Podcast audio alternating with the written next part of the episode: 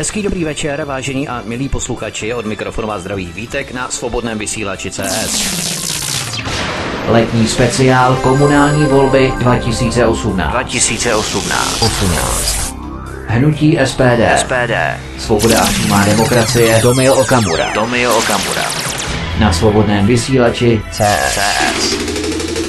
Vítáme vás u poslechu série letního speciálu kampaně do komunálních voleb 2018, ve kterých během celého léta, konkrétně každé pondělí od 19 hodin, vystupují jednotliví poslanci hnutí SPD, kteří zastupují jednotlivé regiony České republiky, a právě tito všichni poslanci nám postupně budou představovat a také představují klíčová témata, která zastřešují a propojují jednotlivá města a obce v daných regionech.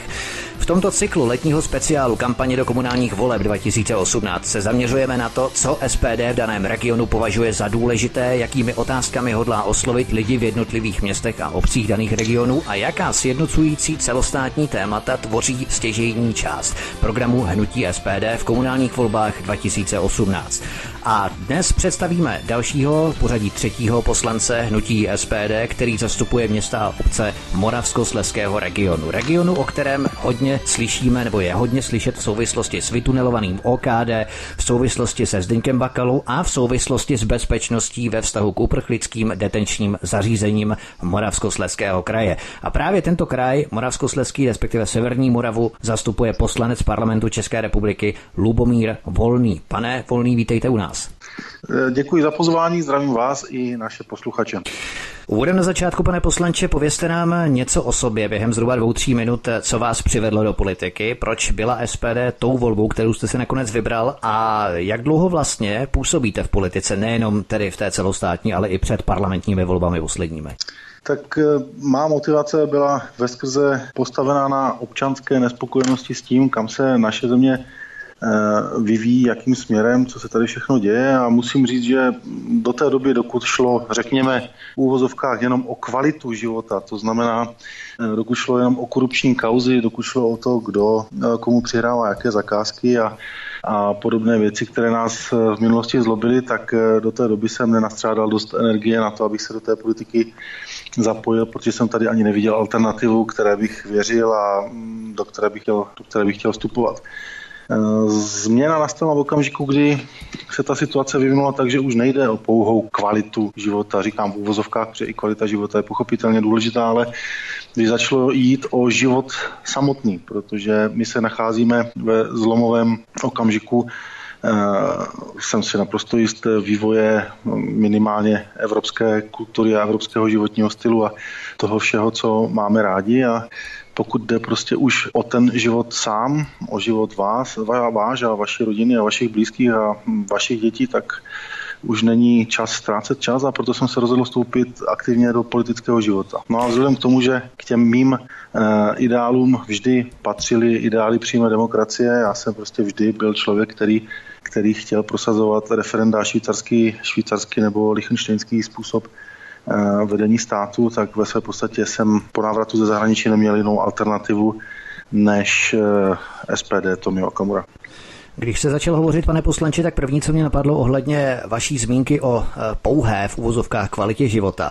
Myslíte, že je možné z pozice občana vyvíjet nějaký citelný tlak na zastupitele jednotlivých radnic, města a obcí v daném regionu z pozice občana bez toho, aniž by člověk musel vstoupat do politiky, anebo to podle vás není možné, nejde to a člověk musí jít do politiky, aby reálně opravdu mohl ovlivnit nějaké procesy, které se kolem něj dějí? Tahle otázka by se dala jakoby uchopit ze dvou různých úhlů. Já jsem teďka právě mám za sebou čerstvou zkušenost ze zastupitelstva městského obvodu Vítkovice v Ostravě, kde jsem se na žádost občanů ze společnosti Zaostřeno na Vítkovice účastnil zasedání zastupitelstva a viděl jsem tam pár velice aktivních občanů, kteří se rozhodli, že se prostě nedají zadarmo a dělají všechno možné, co je v jejich silách k tomu, aby něco z toho, co se jim nelíbí, zvrátili. Aha. Bohužel, nebo takhle, ano, je to úplně perfektní, když ti lidé jsou aktivní. Samozřejmě to okrádá o jejich čas, který musí věnovat práci, zatímco politik pracuje, v rámci politiky. Tak. A je to věc, kdy oni dokážou vyvinout tlak na ty komunální politiky. Aha. Ovšem ve stejný okamžik musím potvrdit, že pokud se nezorganizují do nějaké skupiny, která získá reálnou politickou moc, nějaký reálný mandát ve volbách, tak dnešní politici na komunální, krajské i celostátní úrovni mají opravdu hroší kůži. A v okamžiku, kdy mají v rukou hlasovací většinu, tak ty lidi prostě neuvěřitelně brutálním a arrogantním způsobem, čehož jsem byl svědkem právě na to zastupitelstvu, prostě přejedu. Takže já vyzývám všechny občany, kteří jsou aktivní, kteří se starají o tu svou obec, kteří se snaží ty věci měnit k lepšímu, aby prostě pochopili, že se musí organizovat do nějaké politické síly. A my jsme dynamicky rostoucí hnutí, my přijímáme neustále nové členy, přijímáme neustále lidi, kteří chtějí měnit tu společnost k lepšímu.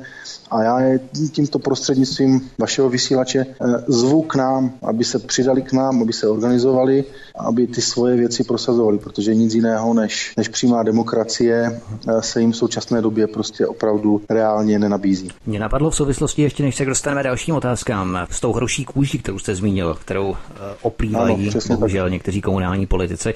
Já jsem právě měl za to, že hroší kůži, respektive aroganci, vykazují politici, kteří jsou dále od lidí, to znamená, kteří jsou buď na krajích, anebo na celostátní politice, to znamená v parlamentu České republiky, anebo třeba i v horní komoře Senátu. Ale je vidět, že arogancí oplývají právě i komunální politici. Myslíte, že ta arogance jde ruku v ruce s osobností, anebo je to nějaký, řekněme, fenomén, který narůstá v rámci komunální politiky? Protože komunální politici jsou nejblíže lidem, to znamená, že by měli být jakoby nejvíce pokorní, když to takto řeknu. No, mě právě zaráží ty výzkumy veřejného mínění, ve kterých starostové oplývají největší důvěryhodností. Já za tu dobu, co jsem chodil na jednání různých zastupitelstev, já si prostě nemůžu pomoct. Možná to je ostravská specialita, já opravdu nevím a netroufám si to celorepublikově hodnotit, ale my jsme právě v poslední době řešili v Ostravě několik situací, kdy se lidé opravdu zorganizovali, dokonce se dokázali sehnat 5000 podpisů pod petici, aby se v Ostravě v Porubě nestavěla podle mého názoru úplně zbytečná tramvajová linka, která bude stát přes 1 miliardu korun, a ve mně osobně to vyvolává velké podezření z korupčního jednání, a ti lidé se dokázali zorganizovat, a to, jak se k ním chová ostravský magistrát a někteří zastupitelé a radní, tak to mi připadá velice nedůstojné, protože dochází k situacím, které byly velmi často velmi vyhrocené, a dochází občas k situacím, kdy jsou proti těm odpůrcům této zbytečné akce a zbytečné investice používány prostředky, které je, jakoby mají dostat na úroveň malých dětí, které jenom nějakým hloupým způsobem jako obtěžují a zpomalují tu akci, o které už je stejně rozhodnuto. Takže já osobně opravdu netuším, kde se ta velká důvěra bere. Nehodlám to úplně zpochybňovat celorepublikově, ale jak říkám, třeba z posledního zastupitelstva v Ostravě Vítkovicích, tam si zastupitelé zvolili nebo odsouhlasili, odhlasovali si náhubkovou vyhlášku, kterou prostě omezili občany Vítkovic na jejich právech. Já toto budu projednávat na podvýboru pro svobodu slova a médií, protože umožní občanům vystoupit ke každému bodu jenom jednou po dobu 3 minut. To znamená, že když ten dotyčný se zeptá na nějakou konkrétní otázku, dostane odpověď, která ho neuspokojí, chtěl by položit nějakou doplňující otázku, anebo se dozví nějaké nové informace, na které by chtěl reagovat, tak už v Ostravě ve Vítkovicích ho pan starosta umlčí a nepustí ho ke slovu. To považuji naprosto za skandální. A na stejném zastupitelstvu navrhli opoziční zastupitelé, aby se o určité povolení k prodeji pozemku hlasovalo v dobrovolném referendu, které by vyhlásila radnice, a podle rozhodnutí občanů z té dotčené lokality by se radnice řídila, a i tito zastupitelé smetli ze stolu. Takže taková úcta k občanům, teda mi to nepřipadá, že by byla nějak zvlášť rozšířená, minimálně tedy na některých ostravských radnicích a na ostravském magistrátu. To zní skoro, jako kdyby vítkovický starosta byl vaším skrytým agentem SPD, který by vám takto v podstatě naháněl voliče. Nevím, ten problém je v tom, že ono to tam zaznělo několikrát, absolutní většina lidí v této zemi žije poctivým způsobem života. To znamená, že velkou část dnes tráví v práci, cestou do práce a z práce. Potom se starají o svou rodinu.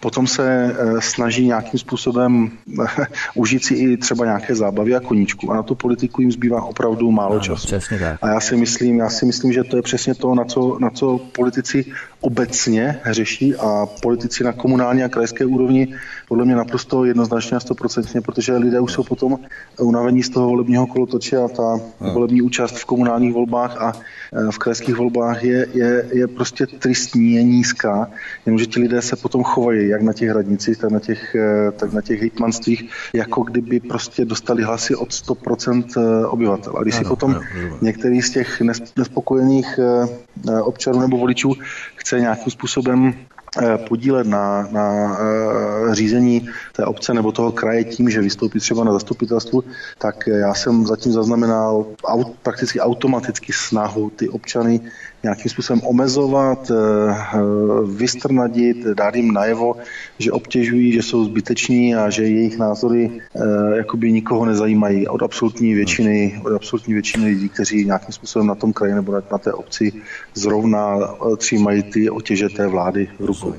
Ona se politika zdá být tak trošku nudnou, ale v podstatě, když do toho člověk pronikne, tak zjistí, že ta různobarevná nebo pestrá škála témat, kterou lze pokrýt v rámci informování a zájmu o politiku, tak je opravdu velká, široká. Naprosto souhlasím. A musí to mít člověk jako koníček, tak trošku jako já, protože mi to hrozně baví tady ty věci a proto dělám to, co dělám. A mimochodem, když si uvědomíme, že vlastně každý rok máme volby. V roce 2016 to byly krajské volby, minulý rok 17 to byly volby parlamentní, teď budou komunální, příští rok budou eurovolby. Nebylo by určitým řešením, jak to znechucení, respektive únavu, udolatelnost těch voleb, protože každý rok máme jedny nebo dvoje volby. Byly prezidentské, také na to nesmíme zapomenout tento rok, tak ty volby jak si sloučit třeba do menšího počtu a jednak hlasovat třeba v rámci parlamentních voleb, tak i do krajů, anebo i do komunálu, kdyby člověk to vzal z jedné vody na čisto volby v podstatě do 3 různých politických pater. Já jako občan, který relativně velice krátkou dobu se zabývá to politikou, jakoby, už musím říct, v dnešní době prostě profesionálně, tak s vámi naprosto souhlasím. Já si přesně tohle jsem si vždycky říkal jako občan, že to je unavné, že ten volební kolotoč, že to snad někdo i schválně vymyslel tak, aby ty lidi co nejvíc unavil, aby jim co nejvíc znepříjemnil. Teďka ještě každé volby se volí trošku jinak, jo? Teďka ty komunální volby podle úplně jiných pravidel než všechny ostatní volby. Někde se kroužkuje, někde se křížkuje, někde prostě můžete volit napříč kandidátkama, někde ne, někde když kroužkujete svého kandidáta, tak mu pomáháte, někde když křížkujete svého oblíbeného kandidáta, tak zabijíte celou jeho kandidátku. Přesně, no. A to je velký problém. Problém je prostě ten, že pokud bychom chtěli nějakým způsobem změnit tento volební systém, tak bychom museli prostě buď to sami, nebo s nějakým solidním politickým partnerem dosáhnout ústavní většiny jak v parlamentu, tak v senátu a potom bychom s tím mohli něco dělat. Jinak bohužel. Já jsem se naučil za tu chvilku, co jsem v politice, jednu věc.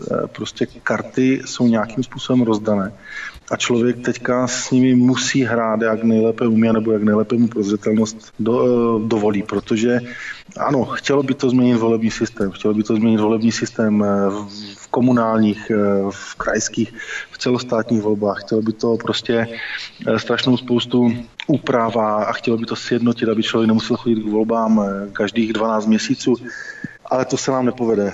To se nám prostě nepovede, co se nám může povést, je to, abychom do té politiky aktivně zapojili co nejvíc občanů.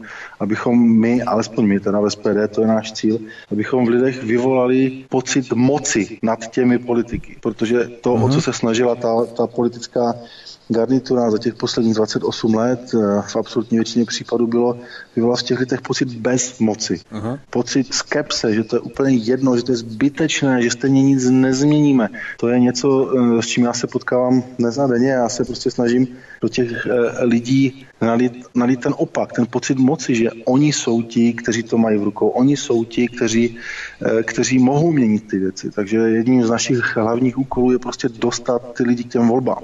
My říkáme samozřejmě volte kohokoliv, ale tak nějak doufáme, že pochopitelně, že budou volit nás, ale prostě, aby si lidé uvědomili, že tohle je jejich země. Ano. A že tak, jak oni se k ní postaví, tak ta země bude vypadat. SPD je mladou stranou, SPD je dynamickou stranou, SPD má dobře našlápnuto do komunálních voleb. Připomeňme krajské volby v roce 2016, kdy jste byli téměř ve všech krajích druzí. To znamená, že lidé by na toto neměli zapomenout, samozřejmě i na v krajských volbách, omlouvám se, ale myslím, že v krajských ne, v parlamentních ano, ale i v krajských mám takový pocit, že na dost krajích jste byli, myslím, že druzí v roce 2016, pokud se nepletu tedy. Ale no vlastně ve se v podstatě v součtu mandátu by se dalo říct, že ano, je to možné u nás v kraji vlastně ano. Teď si přehrávám ty volební výsledky, že nás tam bylo více stran z 6 zastupitelů, takže je to možné. To znamená, že máte dobře našlápnuto. Čili zeptám se vás, prozraďte nám, každý kraj má určitou charakteristiku, hustotu obyvatel, lokalitu, uspořádání města, tak podobně. Pod Moravskoslezský region spadají okresy jako Bruntál, Opava, Nový Jičín, Frýdek-Místek, Karviná a Ostrava město. V jakých městech odhadujete, že máte nejširší voličskou podporu a kde máte ambice se dostat nejen za tu magickou 5% hranici, ale kde máte podle vás výraznější šanci promluvit do složení obecních zastupitelstev? Kdybyste to měl hodnotit z toho, co víte a z toho, co znáte a kde máte postavené kandidátky už? Já si myslím, na základě třeba zrovna posledního víkendu, který v našem kraji strávil náš předseda Tomio Okamura, kdy jsme navštívili Český Těšín, Frýdek-Místek, Havířov, Ostravu a teď přemýšlím, kdo tam ještě byl, tak Kravaře, potom Kravaře, ano, Kravaře, tak Těrlicko, tak ta odezva těch voličů, nebo odezva občanů byla občas až drcujícím způsobem pozitivní, protože mě prošlo rukama snad 1000 mobilních telefonů, na které jsem fotil Tomia s lidmi, kteří za ním prostě přišli a chtěli se s ním vyfotit a chtěli si s ním podat ruku a chtěli si s ním popovídat. A vzhledem k tomu našemu výsledku, který jsme měli v posledních volbách a vzhledem k tomu, že my máme v Moravskoslezském kraji opravdu prostě aktivní, pracovitý tým plný skvělých lidí, tak si myslím, že uspějeme prakticky všude, kde se nám podaří postavit kandidátka a všude, kde neuděláme nějakou chybu, že bychom třeba nabili mým oblíbeným prestitutům nějakou vlastní chybou munici, kterou oni by po nás proti nám tedy mohli v průběhu té volební kampaně použít. Takže já si myslím, že bychom měli uspět opravdu všude tam, kde se nám podaří postavit kandidátky, což není úplně jednoduchý úkol, protože my máme spoustu třeba menších i obcí, kde jsme dosáhli více než 20% výsledku, ale ještě pořád narážíme na to, že lidé nám dají hlas, ale bojí se třeba veřejně vystoupit a nechat se zapsat na naši kandidátku, protože ví, že by jim ze strany zaměstnavatele nebo ze strany radnice hrozily opravdu reálná protiopatření. Takže to, co jsme tady zažívali za bývalého režimu, je prostě zpátky a je to ještě horší, je to ještě v sofistikovanější podobě, než to bylo kdysi, protože dneska žijeme v situaci, kdy si myslíme, že žijeme v nějaké svobodné a demokratické době a že nějaká šikana na základě politického názoru není možná, ale bohužel není to pravda. Je to přesně naopak a lidé v dnešní době ví, velmi výrazná skupina lidí ví, že my máme pravdu. Prakticky všechny parlamentní strany přebírají naši retoriku. Já jsem zažil poměrně vtipné okamžiky naposledy v České televizi, když kolegyně Langšádlová 109 ve své podstatě opakovala argumenty, za které před 2-3 roky ještě označovala našeho předsedu Tomia Okamuru v přímém přenosu za xenofoba, rasistu a člověka, který šíří nenávist. Tak a dnes i TOP 09 opakuje naši retoriku, třeba co se týká imigrační krize. Takže, jak říkám, myslím si, že uspějeme všude tam, kde se nám podaří postavit kandidátku a v současné době se snažíme postavit kandidátku v 31 městech a obcích v rámci Moravskoslezského kraje. Jak byste popsal, pane poslanče, současný stav nejenom v aktuálních koalicích na radnicích právě těch zmíněných 31 měst, ve kterých stavíte kandidátky, ale hlavně současný stav Moravskoslezského regionu, co se týče jeho, řekněme, nedostatků, věcí, které volají po změně nebo po nějakém řešení částečném nebo plném řešení a na které by se hnutí SPD zaměřilo v případě, kdyby vám lidé tu šanci dali.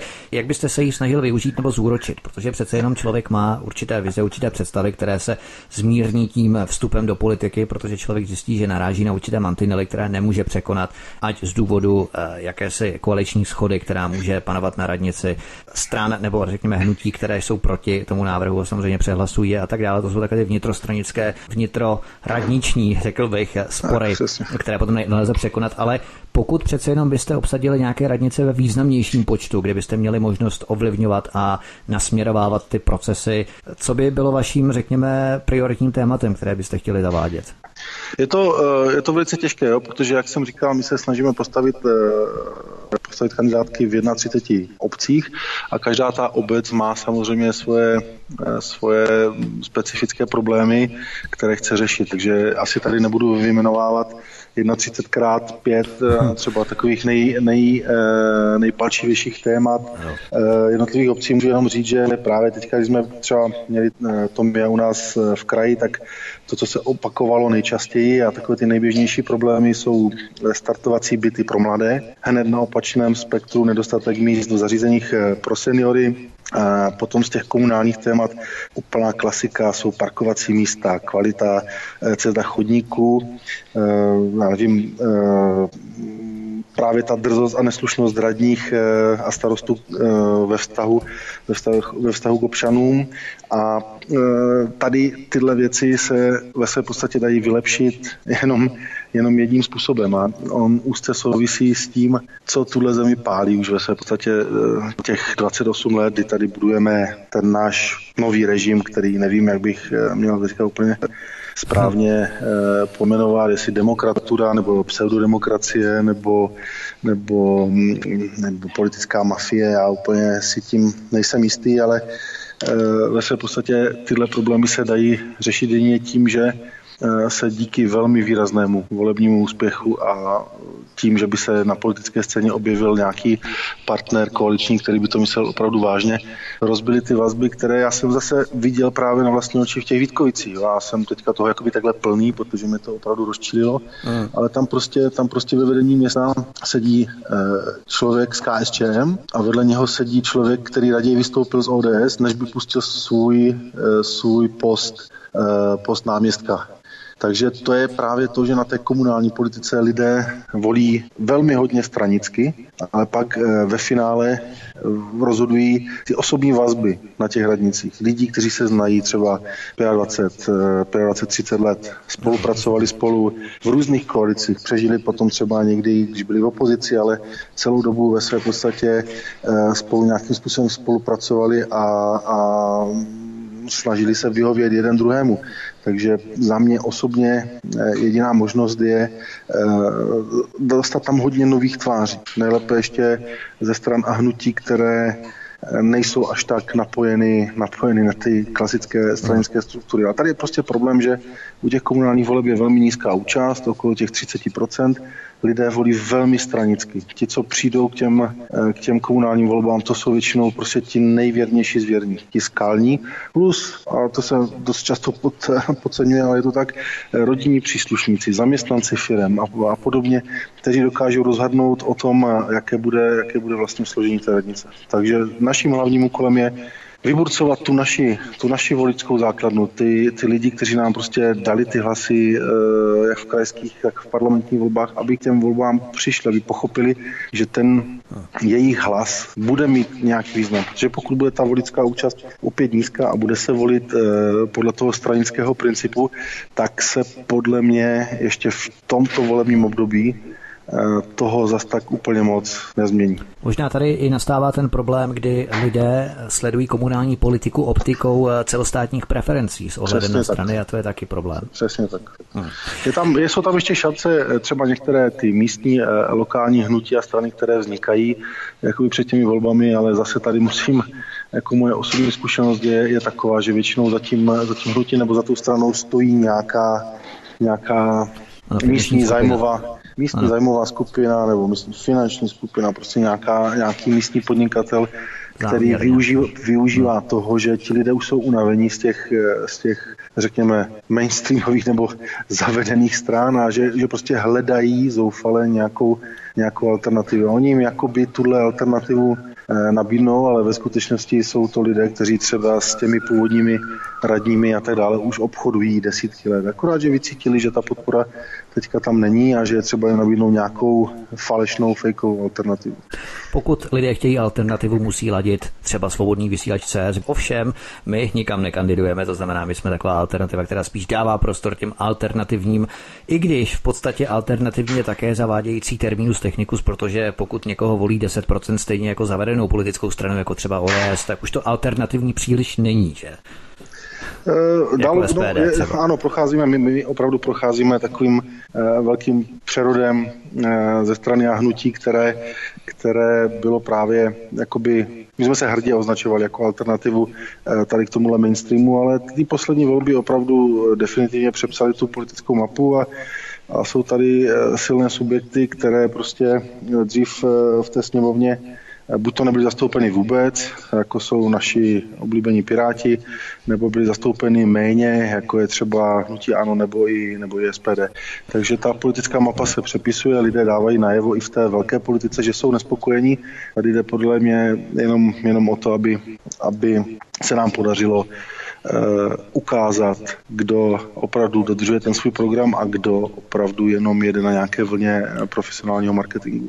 Před písničkou taková otázka trochu na tělo, pokud byste nalezli programovou schodu právě třeba i s Piráty na lokální úrovni. Samozřejmě ty celostátní preference a body programové jsou naprosto odlišné, ale pokud byste nalezli schodu a došlo k protnutí těch témat zásadního charakteru, které by potom tvořily retoriku, na základě které byste se shodli na nějaké radnice na komunální úrovni, byli byste schopni třeba nebo ochotní vytvořit koalici nebo jít do koalice třeba i s Piráty. Pokud by na té koaliční nebo ta koaliční strana Pirátů v rámci té buňky v dané radnici splňovala ty parametry, podle kterých posuzujete podle toho, jestli vstoupíte do té koalice nebo ne.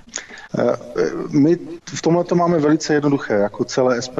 Prostě my na celostátní, krajské i komunální úrovni budeme spolupracovat s každým, kdo nám umožní prosazovat náš program. My budeme spolupracovat s každým, kdo pochopí, že my máme nějaký program a že máme nějaké zásady, se kterých prostě nemůžeme ustoupit a prostě neustoupíme, protože jsme to slíbili voličům a ten náš slib prostě 100% platí. Ve své podstatě existuje konstruktivní strana, nikoli destruktivní, ale konstruktivní. No tak to já si myslím, že i z toho našeho chování, jak na krajských zastupitelstvech, kde mimochodem jsme i v koalici v Ústeckém kraji, tak v parlamentu, je evidentní, že my máme snahu se domluvit. Máme snahu se domluvit na tom, aby se prosazoval náš program s tím, že jsme připraveni i ke kompromisům, jsme připraveni i k ústupkům. Já myslím, jestli můžu takovou kratičkou celostátní vložku, je to krásně vidět na té naší snaze o projednání zákona o celostátním referendu.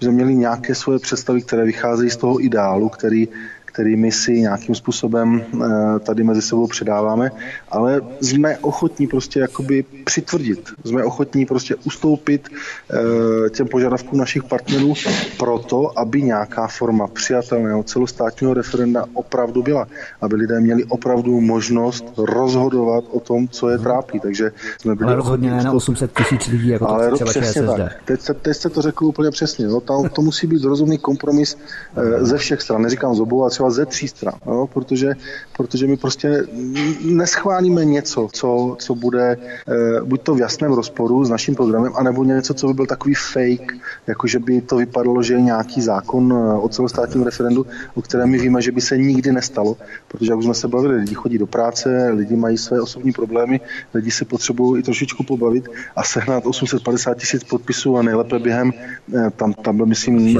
návrh 6 měsíců, tak to je prostě pokus o vraždu referenda ještě předtím, než se to referendum narodilo. Takže stejně budeme postupovat i v té komunální politice. My máme ve své podstatě jedinou výjimku a to je dělnická strana. S tou by prostě spolupracovat dlouhodobě odmítáme a nebudeme. Posloucháte letní speciál kampaně do komunálních voleb 2018. Naším dnešním hostem je poslanec Parlamentu České republiky za hnutí SPD, Svoboda a přímá demokracie Lubomír Volný, zastupující města a obce Moravskoslezského regionu. My si zahrajeme hudební pauzu a po ní se vrhneme na první témata, která se pokusíme lehce jakoby zdynamičtět zkrátit, protože jsme se poněkud zapovídali 25 minut při písničku, ale se to snažím orientovat tak na 15 až 20 minut. Prvním tématem bude netransparentní a neprůhledné hospodaření vedení měst s finančními prostředky nebo na nepřiměřené odměny některých radních měst, třeba že rozpočty těch dotčených měst jsou ztrátové. Jak se hospodaří v některých radnicích, jako například v Kravařích, u Opavy, v severní Moravě, ale to se dozvíte po písničce a podíváme se samozřejmě na další důležitá téma, která pálí lidi v severomoravském regionu. Hezký večer. Posloucháte letní speciál kampaně do komunálních voleb 2018. Naším dnešním hostem je poslanec Parlamentu České republiky za hnutí SPD Lubomír Volný, zastupující města a obce Moravskoslezského regionu. A jak jsme slíbili před písničkou, půjdeme na první téma. Tím tématem, které budeme teď řešit, nebo kterým začneme, je netransparentní a neprůhledné hospodaření vedení měst s finančními prostředky nebo na nepřiměřené odměny některých radních měst, třeba že rozpočty dotčených měst jsou ztrátové. To se odehrává, jak jsem zmínil, například v Kravařích, u Opavy, ale zdaleka nejsou jediné. Jak chcete, pane poslanče, zprůhlednit veřejné zakázky, nebo jak přesvědčíte lidi, že nebudete podporovat třeba soukromé projekty, ale naopak budete podporovat projekty veřejného zájmu? Já vím, že teď mě asi budete argumentovat otřepanou politickou frází, že vám to lidé spočítají příště u voleb, ale snad můžeme doufat v nějakou konkrétnější odpověď, co se týče třeba i referent, ke kterým se zápětí tady dostaneme, ale pokud bychom se měli pozdržet tedy u toho, jakým způsobem zprůhlednit a transparentně tedy veřejné finanční toky radnic. Tak já si myslím, že v dnešní době technologické revoluce, prostě v 21. století, v roce 2018, tam, kde je vůle, tam je i cesta. Takže pokud nějaká radnice bude chtít maximálně možným způsobem ztransparentnit svoje financování, tak v dnešní době už existují aplikace, které nejsou finančně ani žádným zásadním způsobem finančně náročné k tomu, aby byl rozklikávací rozpočet, k tomu, aby lidé měli přístup ke všem informacím, které se týkají veřejných zakázek, a samozřejmě optimální je taky úplně minimalizovat ten počet zakázek, které se zadávají bez výběrového řízení, protože tam pochopitelně dochází k největšímu pokušení dopustit se nějakého korupčního jednání. Co se týká takových věcí, které jsou jako opravdu diskutabilní a podobně, to si můžeme tady trošičku jakoby rozebrat i zakázky typu lavička Václava Havla, nebo myslím, že to je kapka vody v Hlučíně a podobné zakázky, které prostě nelze nacenit a za věc, která jakoby ve skutečnosti má hodnotu pár korun z obecního rozpočtu, zaplatíte třeba 1 milion.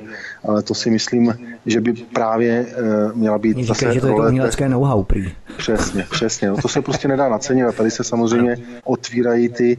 My se všude snažíme šetřit a všude se snažíme tlačit na nejnižší cenu, i když to ve skutečnosti potom znamená, že kupujeme velice nekvalitní zboží, protože jediným kritériem je cena, takže ten zákon o zadávání zakázek taky může být velice kontraproduktivní, protože ve finále zaplatíte za nekvalitní věc třeba podstatně víc, ale tady v těchto zakázkách se opravdu ty možnosti pro to korupční jednání otvírají obrovským způsobem a tady je ta role té opozice, aby na to upozorňovala, aby ty informace dostala mezi lidi a aby teďka přesně použiju to, co jste říkal, aby to ti lidé, až budou informovaní, prostě těm zastupitelům a těm starostům spočítali. Sice pozdě, protože pokud si nějaký starosta v průběhu svého volebního období vytvoří ve svém městě umělecké zakázky za 10 milionů, tak asi už to nejde skrečovat, ale měli by mu to spočítat aspoň politicky, protože on to může za ty další 4 roky zopakovat. A místo 5 kilometrů nových chodníků nebo místo nových 200 parkovacích míst, tak tam budou mít prostě takové paskvily, které se vydávají za umění.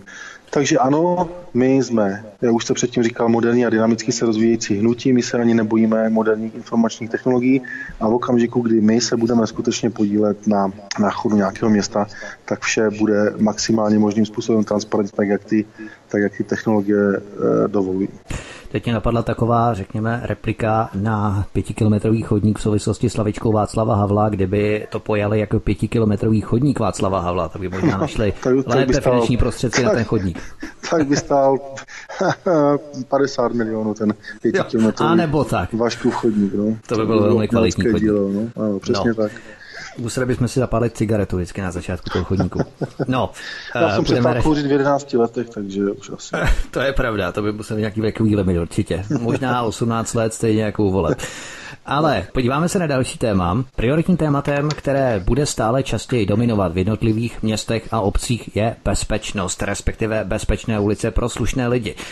V Moravskoslezském kraji si vezměme namátkou Havířov, ve kterém to začíná opravdu vřít. Máme tu záznam ze zastupitelské schůze z Havířova 16. února 2016, tedy před více než rokem, téměř 2 lety, kde si občané města stěžují, že se už v Havířově necítí bezpečně, například na ženu arabští migranté pokřikovali, ukazovali neslušná gesta, muži zase gestem vyhrožovali, že ho podřežou, i děti jsou vyděšené nadřazeneckým a arrogantním chováním migrantských dětí ve škole Bodeďbine, když si ministerstvo vnitra v Havířově pronajalo 20 bytů společnosti RPG byty, určeny jsou uprchlíkům, kteří v Česku už azyl získali. Občané Havířova už dokonce sepsali petici za vyhlášení místního referenda o umístění imigrantů v Havířově, kterou podepsalo už přes 5 000 lidí.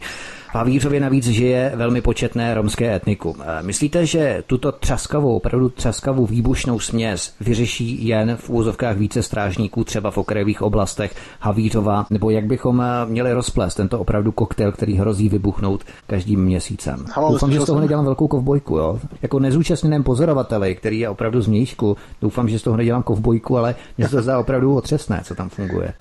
Já vám mohu s radostí mě vlastní oznámit, že díky tlaku SPD i díky tomu, že jsme do akce zapojili přímo Tomia, tak se nám podařilo dosáhnout toho, že těch 20 bytů už buď to je přímo prázdných, anebo budou prázdné velice rychle a ti lidé, kteří v nich bydleli, tak byli přestěhováni do jiných zařízení ministerstva vnitra.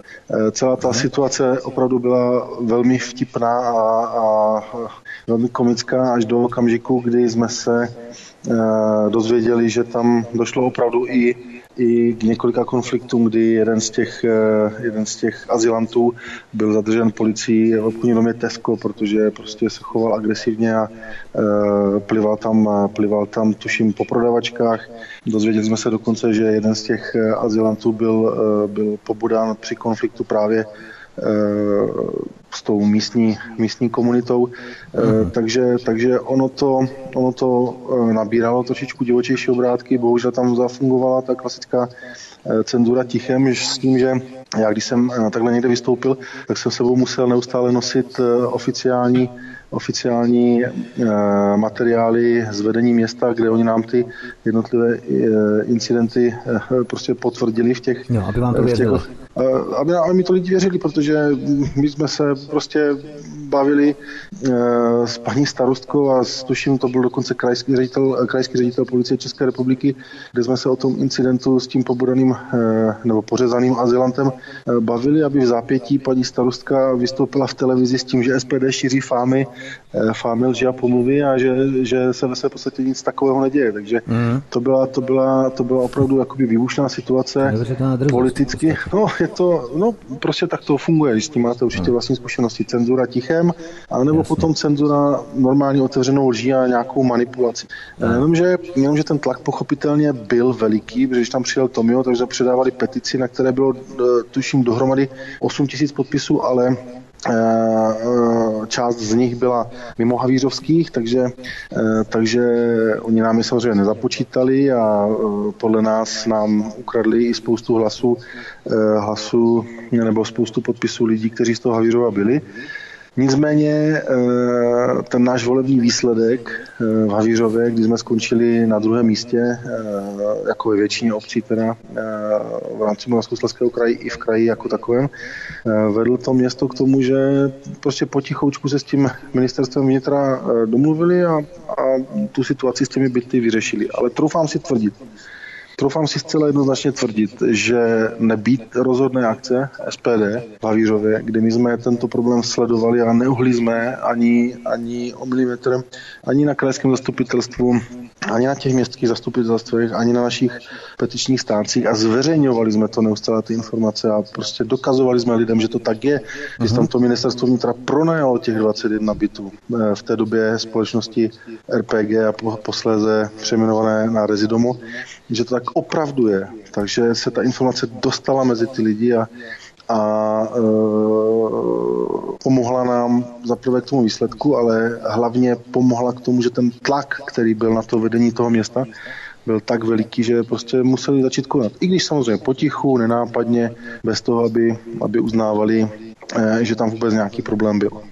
Takže v současné době ta situace v Havířově je díky nám, a to tvrdím naprosto jednoznačně, je díky nám a díky našemu rozhodnému postoji o něco lepší, protože ti lidé, kteří tam prostě byli jako takový zkušební balónek ubytování v těch bytech, tak tenhle plán jsme zhatili. Protože nevím, jestli si vzpomínáte, ale ještě v roce 2016 schválila vláda tuším nějakých 520 milionů korun jako program na integraci 6 000 imigrantů do konce roku 2018.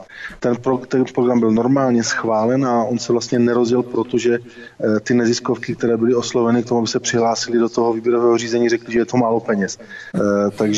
Takže kvůli tomu, že to údajně bylo málo peněz, se to nerozjelo, ale kdybyste chtěl někde ubytovat 6 000 lidí, tak kde byste je asi tak ubytovával. No, ten Moravskoslezský kraj se přímo díky těm bytům OKD po té RPG a po té Rezidomu přímo nabízí, protože tam jsou tisíce volných bytů u této společnosti. Takže já jsem si naprosto jistý, i vzhledem k arrogantnímu chování tiskové mluvčí této společnosti, i vzhledem k arrogantnímu chování, tuším, že to byl jednatel této společnosti, tak jsem si naprosto jistý, a on to i potvrdil na zasedání zastupitelstva města Havířov. On teda potvrdil, že kdyby ministerstvo vnitra vypsalo další výběrové řízení na další byty pro další migranty, že by se prostě do něho přihlásili. Ale díky tomu, že, jak říkám, my jsme jednoznačně a tvrdě hájili zájmy občanů Havířova, tak se to prostě nestalo a ten plán jsme zhatili. Tak doufejme, že to voliči ocení, nebo respektive havířovští ocení letos 5. 6. října 2018 v datu konání komunálních voleb. Nicméně ohledně těchto vašich aktivit, mně totiž se zdá, že to byla jedna strategie, kterou zvolilo ministerstvo vnitra a po zjištění, že tato strategie nefunguje, protože to bylo příliš na oči, koncentrované do jednoho místa. Tak co se týče té migrace všeobecně, moje taková spekulativní hypotéza je, a ona to není ani tak spekulativní hypotéza, protože tento model je prováděn právě v Německu, je, že centrální vláda se obává soustředit případné migranty ve větším množství na jedno nebo na několik míst, a tak se budou snažit nenápadně rozstrkávat případné migranty v rozsahu jednotek nebo rodin maximálně do menších měst, aby jejich hustota unikla všímavému oku veřejnosti rozprostředním jaksi po celé České republice. A právě v rámci komunálu lze tyto procesy bedlivě sledovat. Máte vypracované nějaké mechanismy nebo postupy, varovné systémy, jak bychom to mohli nazvat, které by upozorňovaly na tyto procesy? Protože i tím, že budete na radnici v některých městech, byť třeba v opozici, to nevadí, ale prostě tam budete vědět o všem, co se v jednotlivých městech šustne od vašich členů, a můžete s tím operovat a můžete angažovat také veřejnost, aby vám nahlašovali třeba nějakou arabskou a muslimskou rodinu, která se vyskytla náhodou, která chodí do supermarketu v daném městě a tak podobně. Jak tomu chcete čelit, nebo jak se připravujete na podobnou, řekněme, mravenčí práci v tomto směru v rámci komunálu? No, já musím velice nerád, ale protože tohle zafungovalo potvrdit, právě, jo, ten Havířov. Musím velice nerád, ale musím potvrdit vaše slova, protože i podle mě už jsou vypouštěny opět přesně takovéto zkušební balonky a já sám jsem toho jakoby lakmusovým papírkem a svědkem, protože já prostě to vidím v našich ulicích. Já mám osobně 3 zážitky, kdy jsem potkal lidi, na jejichž přítomnost v ostravských ulicích nejsem až tak úplně zvyklý a byla neobvyklá z několika důvodů. Já jsem prostě šel večer, když už byla tma, a potkal jsem večer uprostřed porubského sídliště dámu zahlednou od hlavy až patě v burce, jak vynášela pod pláštíkem tmy odpadky. Takže tato dáma, která je zvyklá na to, že bez povolení manžela nesmí opustit byt, prostě pod pláštíkem tmy šla vynést odpadky uprostřed porubského sídliště. Jestli mi někdo řekne, že to byla klientka místních lázní, tak prostě to není argument, protože ti klienti bydlí v areálu lázní. Ano, pokud mi někdo bude říkat, že to byla studentka, tak to pro mě není argument, protože já se vyskytuji i v areálu vysokých škol v Ostravě a neviděl jsem tam dámy chodit v burkách. Možná, že tam nějaké jsou. Je to prostě připadá jako situace, která není úplně obvyklá v ostravských ulicích. Pokud jste mluvil o těch supermarketech, tak i tam si já všímám toho, že tam jsou lidé, kteří nepůsobí.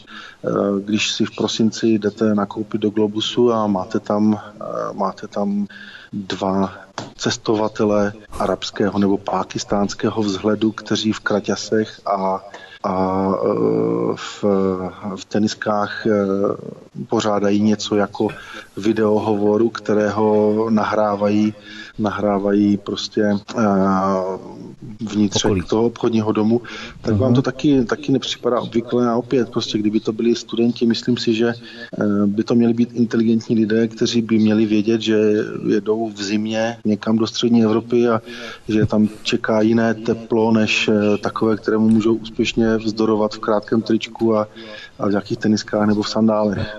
To je docela zajímavé, protože ve Finsku jsem zaznamenal, že tam právě nechtěli ani vylézt z autobusu, jaká jí byla zima, takže chodí v kraťasech, to je docela vtipné. Jo, to prostě, nebo teďka naposledy jsem zase viděl spořádanou, předpokládám, že arabskou rodinu, kdy manžel, který měl teda vzhled, který by se dal přirovnat k jednomu z těch osmi zabijáků, kteří nám málem zavraždili pana Vrchního v Praze, tak stejně atleticky vybavený pán odcházel z Lidlu a 10 kroků za ním poslušně cupitala paní, která jakoby typoval vizáží, že patří k němu i s dětmi.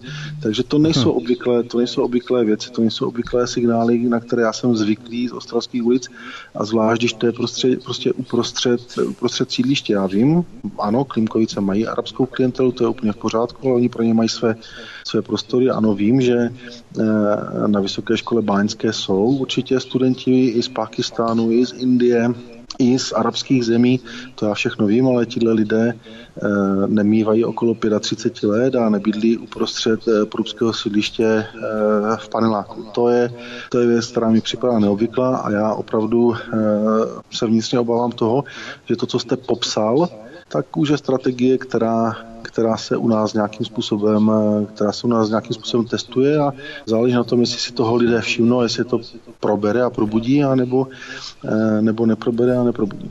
A jak tomu hodláme vzdorovat, to je ve své podstatě přesně tak, jak se to popsal. My na těch radnicích jako zastupitelé budeme držet ten prst na tom tepu těch informací a budeme je samozřejmě sledovat a můžu naprosto jednoznačně za všechny zastupitele SPD budoucí v Moravskoslezském kraji a drze si troufnu říct, že v celé republice slíbit jednoznačně, že v okamžiku, kdy se k nám dostanou jakékoliv informace o budování jakéhokoliv instituce nebo jakékoliv cesty nebo jakéhokoliv způsobu, jak k nám dostat lidi, kteří k nám podle našeho názoru nepatří, tak my o tom jednoznačně a velmi hlasitě budeme informovat veřejnost, to je jedna věc, a za druhé budeme prostě provádět všechny kroky, legální kroky, které budeme mít k dispozici k tomu, aby se nic takového minimálně v těch obcích, kde budeme mít zastupitele,